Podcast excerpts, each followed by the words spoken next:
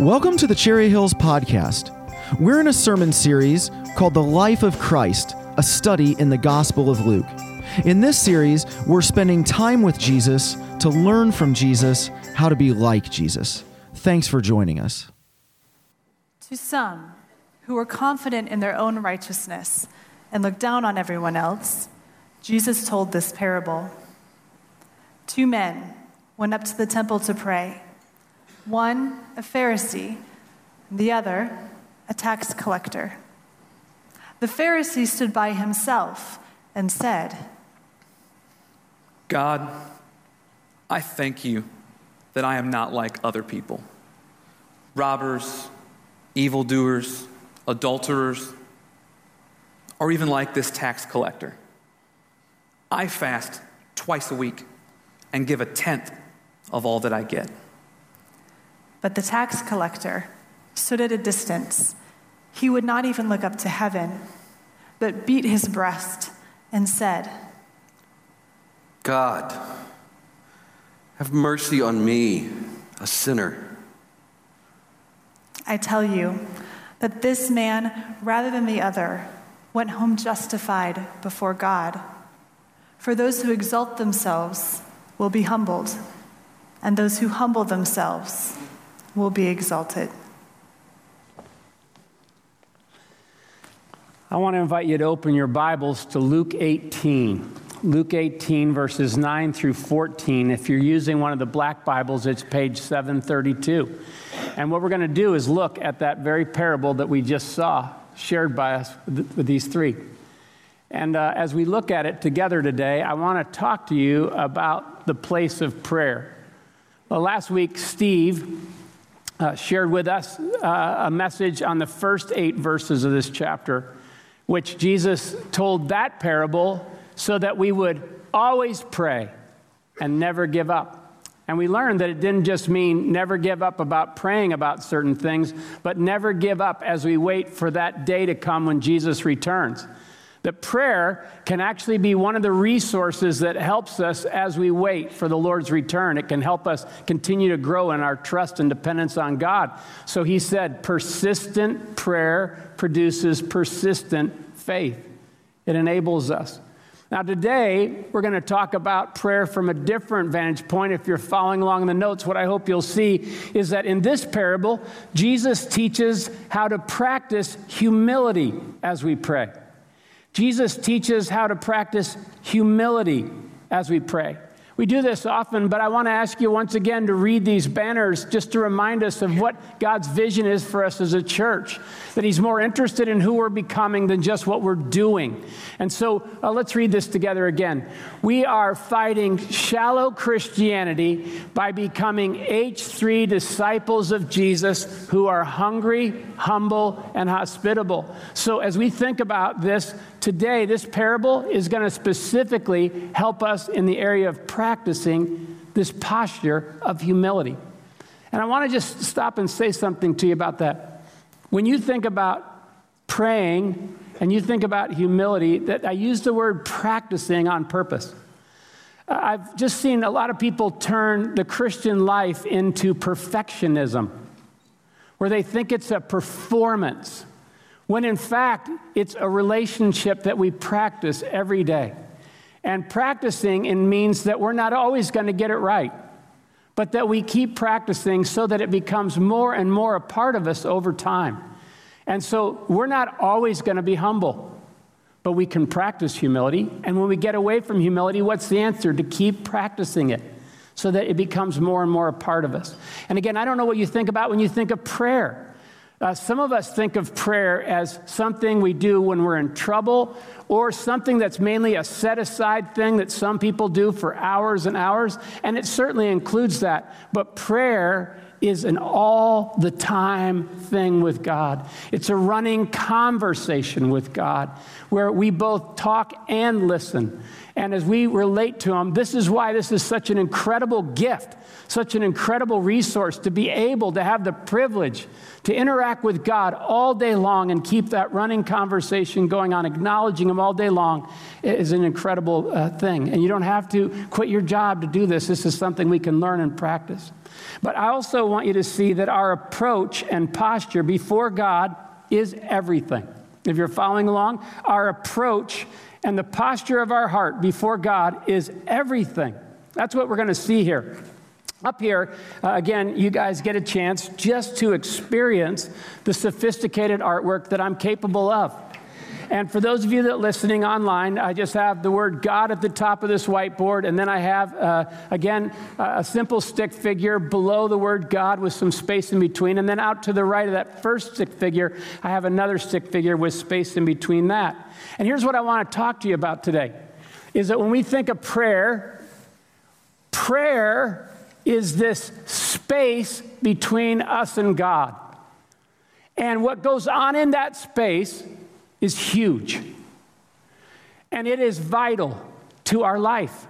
And not only does that, but it also then influences this space between us and other people. And so in this passage today where Jesus tells this parable, He's going to help us see that if this space between us and God is unhealthy, it will have ramifications for how we look at and relate to other people. That this is all about how we relate to God. Prayer is one of the ways we relate to God all day long, all week long. And some of us are pursuing it in a healthy way, and some of us are still just beginning. Some people haven't discovered this yet, but this is what Jesus wants to teach us today. So here's the question.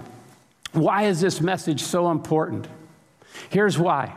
If prayer is what helps us persevere, if prayer is what helps us have that dynamic life with Christ, then along the way, especially since it's a marathon and not a sprint, what Jesus does today is He teaches us that there are things that can poison our prayers. There are things that can hinder our prayers. There are things that can get in this space, and as a result, they can affect all of our life. And so if you would, would you read that first verse with me, uh, the first two verses there in that first gray box? Let's read why He told this parable. To some who were confident of their own righteousness and looked down on everyone else, Jesus told this parable. Two men went up to the temple to pray, one a Pharisee and the other a tax collector. So He says, look, there's going to be times when you may become self self-righteous again. You may slip into self-righteousness. You may slip into this thing where you look at other people, and whether anybody else knows you're doing it or not, you're looking down on them. You're beginning to feel superior in the way that you look at them.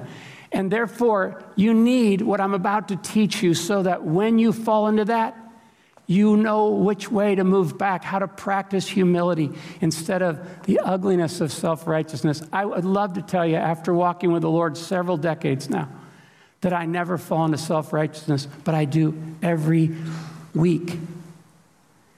And as a result, I am so thankful. This parable has helped me so many times bring me back to center line. It is so filled with hope, and I hope you walk out seeing how practical this can be as you think about the space between you and God and the space between you and other people. Let's pray before we look at this further. Now, God, we are so, so touched that You would want to help us live the Christian life. And we pray that we would listen now and that Your Spirit would speak to us, that You would really be our teacher, because when You speak to us, it's totally different. Please teach us. In Your name we ask. Amen. Okay, so here's, uh, you'll notice that in the notes there, I want to talk to you about the Pharisee and the tax collector, and also the remedy for righteousness, self-righteousness. So uh, the Pharisee, notice I put the uh, just the initial P next to that, and for the tax collector, the initials T C. Why? Just because it, otherwise those words wouldn't have fit in the notes in all these lines. And so it's kind of a practical thing, but uh, it'll help move us along. So the first thing I want you to, to understand before we go any further in the notes here is this. Here's why self-righteousness is so tricky. Because it's subtle. we don't even realize it's creeping up. And so Jesus knew this, and, and the Pharisee actually is experiencing this and doesn't realize it. And so if you're following along, I want you to know that when the early first listeners of Jesus heard this parable, they, if you're following along, that audience assumes the Pharisee wears a white hat and the tax collector a black hat. That the audience assumes the Pharisee wears a white hat and the, and the tax collector wears a black hat. Let me explain. Haddon Robinson writes this. When I was a boy growing up in New York City, one of the nicest ways for me to spend a Saturday afternoon was at the matinee of the neighborhood theater. He's in his eighties now, so Haddon Robinson is talking about this. He said a group of us would arrive early and warm up on a series of cartoons, but what we really went to see were the cowboy movies. We liked those movies because they were so predictable. The bad guys always wore gray or black and rode dark horses. Whenever they spoke, they spoke with a snarl. The good guys always wore white hats and rode white horses.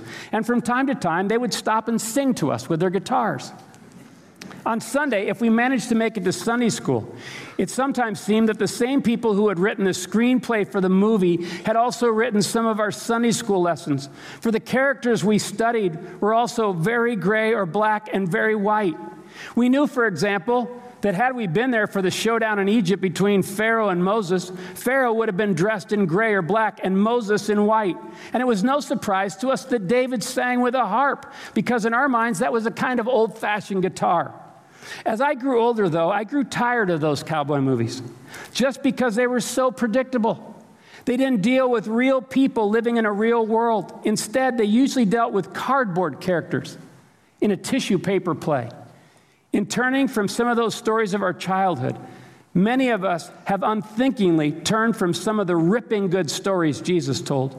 We have heard too many, t- we've heard them too many times. As a result, we've concluded that Jesus, like the cowboy movies, dealt with caricatures rather than real characters. And friends, I just want to tell you, I have that same struggle whenever I hear the word Pharisee. I tend to think of someone who was just so full of themselves. But that is too simplistic, friends. The truth is, is if you met these people on the street, you would be struck by their passion for God.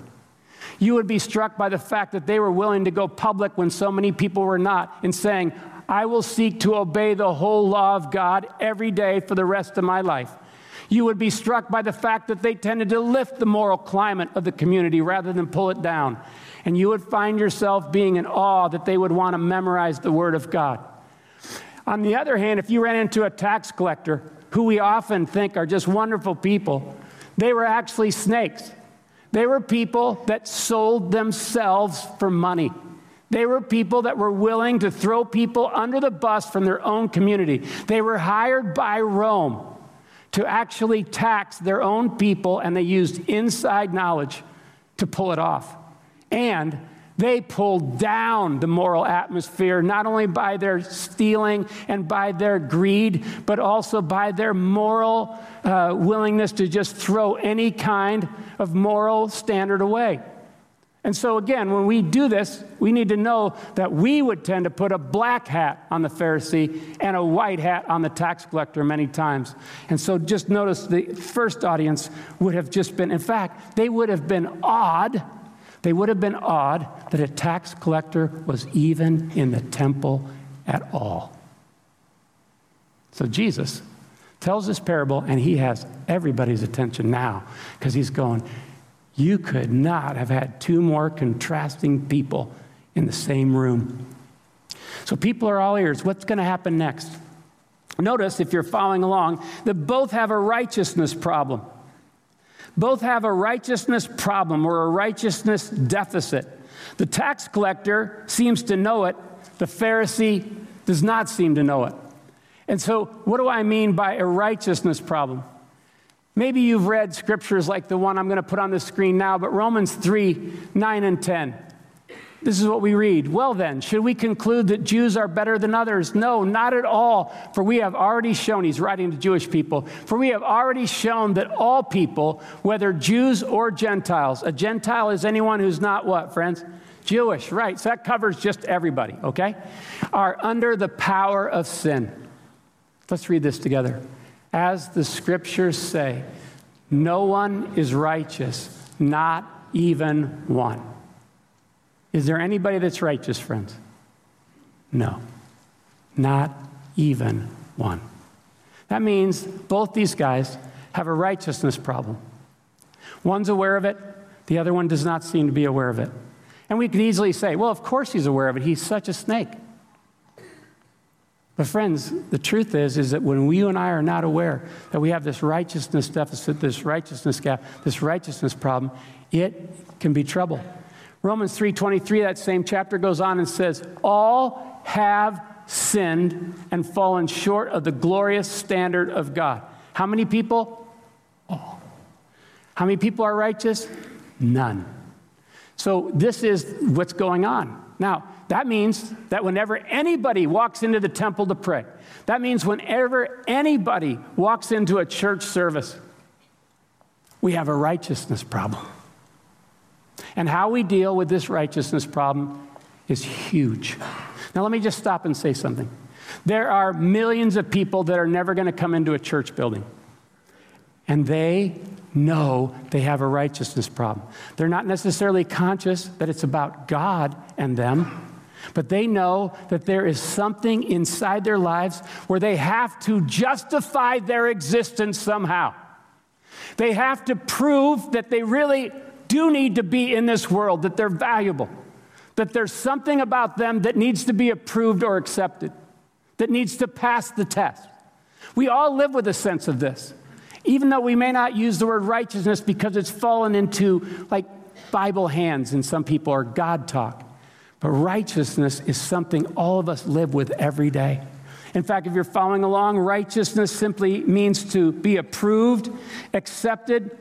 Uh, the, another idea here is it passes. I, I had passed scrutiny. If you just make it passes scrutiny, it means to pass the test. And this idea of righteousness means that both these guys came in, and how they dealt with their righteousness problem is very interesting. Now, I love what Kent Hughes writes. Um, uh, I did love what he wrote, and uh, I don't know where I put it, but that's beside the point. Here's what he said. This guy, when he prays, look at verses eleven and twelve. He says, God, I thank you that I am not like other people. What does he name? He names people that are robbers, evildoers, adulterers, or tax collectors. And I fast twice a week, and I tithe. I give a tenth of all I get. Now, here's what I want you to see. If we caricature him, we picture him praying like this.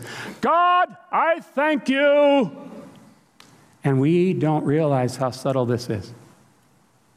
Kent Hughes says, it is right to thank God for saving us from behaviors that are destructive. In a way, it was right to say, thank you for not letting me go there. And thank you for prompting me to do good things. So that, that's good, and we should say there, but for the grace of God, go I, and we should have that. But there's still something wrong with his prayer, and there's still something wrong with the way he deals with righteousness. And so what I, I want you to see next is that in God's presence, if you're following along, the Pharisees proud and unfazed, the tax collectors melted. The Pharisee has become proud and unfazed by God's presence, and the tax collectors melted, broken, gripped. And so what's going on there? It shows us that it's possible to bow our heads in prayer and not be affected. It shows that we can become over familiar with God and forget who we're talking to. It shows that we can actually begin to make God in our own image, to make him more palatable or more easy for us just to stay the way we are. So years ago, I've shared this before, but years ago I heard something I've never been able to shake, and here it is. Bill Hybels, pastor of Willow Creek Community Church, tells of an experience he had when the church's first auditorium was near completion. The contractor and architect arranged to meet with Bill and some of the staff for a final inspection of their work. The morning of the inspection, one of the church staff arrived early and set up a spotlight, like the ones you see in a stage in theater productions, and was aiming it at various sections of the forty-five-foot-high ceilings when Bill arrived. Bill took out a notebook, and together they noted a number of places where flaws and defects in the workmanship could be clearly seen. When the contractor and architect arrived and saw these two using a spotlight, they demanded immediately that the plug be pulled. No one's work could stand up under the hot, blazing brilliance of a light like that, they protested, and they quickly showed Bill and his staff the contract, which specifically agreed to an inspection under natural room lighting conditions only. Bill writes, "You know, it's tempting for me to inspect my life under natural room lighting conditions and to feel very smug, self-satisfied, and self-righteous. But the Bible clearly indicates that none of us will be judged by God under natural room lighting conditions, but before the blazing, brilliant light of Jesus." And uh, I forget that. I forget that God is righteous and true, holy and pure. He is awesome. And so you and I can walk into God's presence and forget whose presence we're in. Notice how he pulls this off, though. The Pharisee focuses on outward behavior. The tax collector knows that God sees inside. The Pharisee focuses on outward behavior. The tax collector knows that God sees inside. Think about this as we listen to the Pharisee's prayer. Is he looking to God? I mean, he starts out saying God, but where is he really looking? He notices the tax collector. He's looking around. He's looking outside of himself. Notice he doesn't say, "Oh God, thank you that in my heart I'm becoming more patient. Thank you that I'm becoming uh, more loving in my heart." He doesn't talk about inside. He talks about, I don't do this. I do this, this, this. All of it's outside. The tax collector realizes that God looks on the heart. I don't know about you, but I make value judgments all day based on outside. God looks on the inside. And when we pray, this is when prayer can serve us well. In this space, God can show us some things if we will let him make this a healthy place instead of what was happening between the Pharisee and God. And so uh, notice, if you're following along, that something happens that's powerful in verse thirteen. Notice what he says, "But the tax collector stood at a distance. He would not even look up to heaven, but beat his breast and said, 'God, have mercy on me, a sinner.'" If you're following along in the notes, the tax collector prays this literally, "God, be mercy seated to me, the sinner. God, be mercy seated to me, the sinner." He doesn't say, "I'm one of the other sinners. Even that Pharisee's a sinner, and even though he's acting proud and all that stuff, he's a sinner just like me." He goes, "No, right now you're just showing me I'm the sinner. I don't have to compare myself to anybody else. But I know this, unless you're mercy seated towards me, I don't have a prayer. I cannot relate to you rightly." Now, do you have time for an Old Testament lesson? I don't know if you've ever had it explained to you what the mercy seat is, but even if you've watched Raiders of the Lost Ark, you've heard about the Ark of the Covenant, okay? And uh, so here's a picture of the Ark of the Covenant. Let me read what Dwight Pentecost writes. The Ark of the Covenant was a wooden box about a yard long, okay? So sometimes we picture it massive. It was just a yard long. It was covered with gold and containing the stone tablets of the law of Moses, the Ten Commandments that he brought down from the mountain. The lid of that box was the mercy seat, constructed of pure gold, and having on each end of it angels or seraphim whose outstretched wings went backward and upward, almost meeting over the center of the mercy seat. Between those outstretched wings, God was imagined to dwell symbolically. It's where his Shekinah glory dwelt.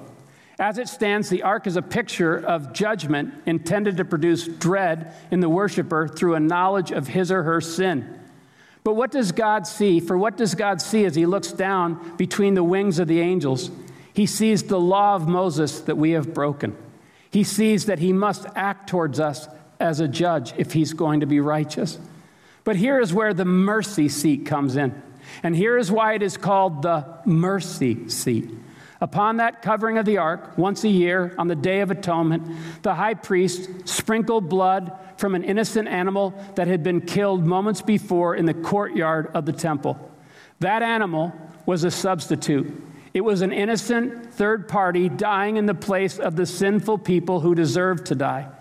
Now, when God looks down from between the outstretched wings of the angels, he sees not the law of Moses that we have broken, but the blood of the innocent victim. He sees that punishment has been meted out, and now his love goes out in mercy to save the one who comes to him through faith in that sacrifice. And this was a foreshadowing of what would eventually be God coming to us in person and Jesus becoming the mercy seat for us on the cross. But so just look at this. Here it is in gold. And if you see this next picture, we see that again, you see the lid is lifted up. Sometimes the mercy seat was also called the atonement cover in some of our Bible translations.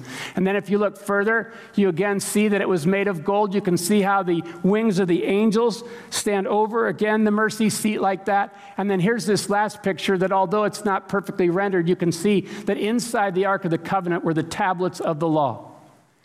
And so God provided mercy so that we could come into his righteous presence through the sacrifice of another. So that it wasn't just, hey, here's how unrighteous you are, but here's how you can be made righteous. Here's how you can continue to know a righteousness that's not from you, but for you. Wow. So if you're following along, here's what I hope you'll see, is that the Pharisee wants most to be right. The tax collector desires to relate rightly. The Pharisee wants most to be right. The tax collector desires to relate rightly. Some of you remember back in two thousand ten during our Colossians series, I shared how one morning as I was getting ready, again, across the ticker of my mind, the Holy Spirit impressed on me, Jeff, right now, are you more interested in being right, self-righteous, or are you more interested in relating rightly? Now, let me just say this, friends. Too many people think that Christianity is a game. It is, it's about keeping score, that it's about rules, but it's a relationship. All of the Bible is relational theology. Jesus came to say, look, even righteousness is about being related rightly to someone.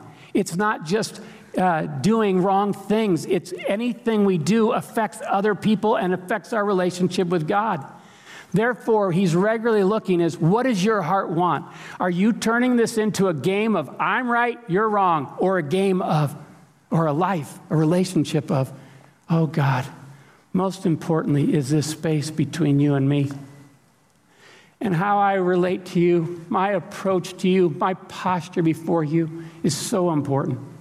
Pride brings opposition and friction between us. Humility brings grace, mercy. Oh God, help me not to miss that. And one last thing I want you to see. Would you read in the second gray box, verse eighteen, with me out loud? Jesus says this, I tell you that this man, rather than the other, went home justified before God. For those who exalt themselves will be humbled, and those who humble themselves will be exalted. If you're following along, the Pharisee goes home self or unjustified. The tax collector goes home God justified. The Pharisee goes home self or unjustified. The tax collector goes home God satisfied, or as Warren Wiersbe says, the Pharisee went home self-satisfied. He probably felt pretty good about himself. The problem was, is he was completely disconnected from reality because his self-righteousness blinded him. And that doesn't just happen to Pharisees. That happens to pastors. That happens to you and me.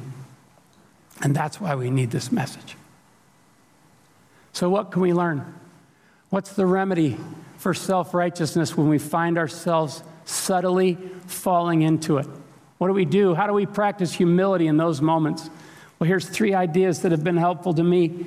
And again, these are things you and I can practice all day long. When addressing God, remember it's His presence I'm in. When addressing God, remember it's His presence I'm in. Let me say something to you. Because He has made us righteous in Christ, there should be a sweetness in our approach to God.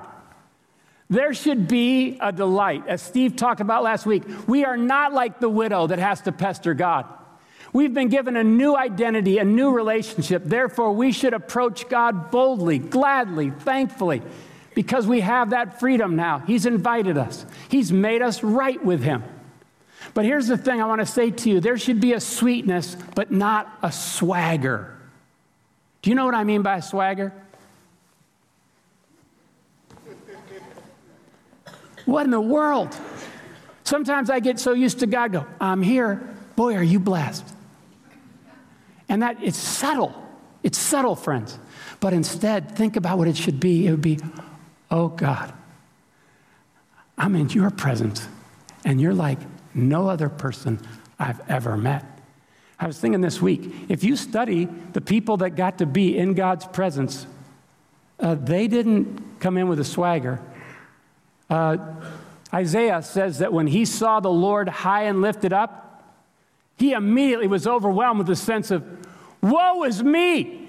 I am undone. I am a man of unclean lips, and I dwell among a people of unclean lips. He was so aware that his mouth was dirty, and he was a prophet. And he said, oh, God, help. And God healed him. One of the angels touched his mouth and called him again and said, okay, I'm making you righteous. Now you can continue to walk with me.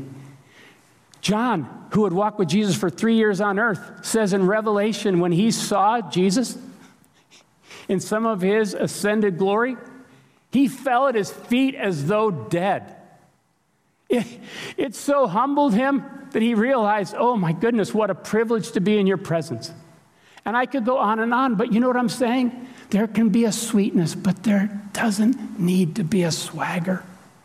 There should be an assurance, but not an arrogance. There can be a boldness, but not a blindness. We can remember, what a privilege to be in your righteous presence, oh God, your merciful presence. The second thing is, is do I believe only God's mercy is what makes me righteous? Do I believe whenever I pray that only God's mercy is what makes me righteous? And in my notes, I put what keeps me righteous. Friends, it's not just a one-time thing. It's because of what Jesus has done once for all that I can stay in a right relationship with God, even when I get away from Him. That is an amazing thing. He has made us righteous. He is the one that keeps us rightly related with Him when we get wrong. Oh my goodness, what an assurance. That means I don't have to keep performing. That means I don't have to keep keeping score. That means I don't have to keep trying so hard to prove that I'm important. I can now have a tenderness. And so I've shared this with you lately, that after this many years, the danger for me is that I get away from mercy. Instead of praying each time and say, God, I come to you on the merits of Jesus Christ and what He's done for me and the mercy He's offered through His death and resurrection. Instead of thinking like that, I start to think, uh, okay, God, uh, I need this, and I, I think about this, and okay, God, and uh, if you could do this as well. And all of a sudden, there's no, there's no reverence and gratitude. There's no sense of mercy, privilege. Because see, mercy does something to you. So some of you remember that in Matthew nine, Jesus is dealing with the Pharisees. And as He's dealing with some of these Pharisees who were struggling with self-righteousness, not all of them did, He says, again, notice our text says to some who were, you know, self-righteous. He noticed that they were criticizing Jesus for hanging out with the tax collectors, the prostitutes, and sinners. They were saying, look, you're, are you just downplaying and watering down their righteousness problem? Jesus said, no, no, no, no, I'm not doing that. I'm not saying it's okay what they're doing, but you have forgotten mercy. So here's what he says, but go, this is what he says to the Bible teachers, these experts, these Pharisees. And he doesn't do it, friends, in a tone like, look, you jerk. He says, look, if you're willing, I can set you free from self-righteousness, but go and learn what this means. I desire mercy, not sacrifice. In other words, all your sacrifices and all your religious things. For I have not come to call the righteous, but sinners. When Jesus quotes Hosea six six here, what he's saying is, if you'll go and learn what this means, that I desire mercy, mercy will do something to you. It always will.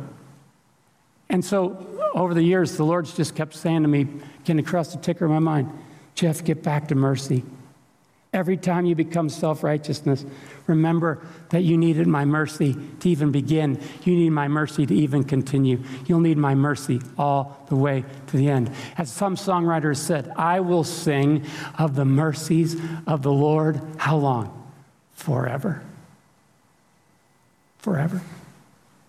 I was with a couple doing premarital counseling, and I was talking about how mercy can help you in your marriage, because we all tend to get proud and we all can close our spirits towards each other. But when we remember mercy, it changes the way we look at each other. It changes the space between us. And I was talking to him about how Jesus talked about mercy, and as I was, I said, what do you think of, what, what does mercy do? And the guy said, it makes your heart soft again. I said, that's right.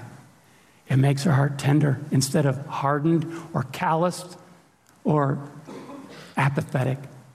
Get back to mercy. The third thing is this, as I pray, is there a person I'm not seeing with eyes of mercy? As I pray, is there a person I'm not seeing with eyes of mercy? I told you, I make value judgments. You do too. It's part of our humanity.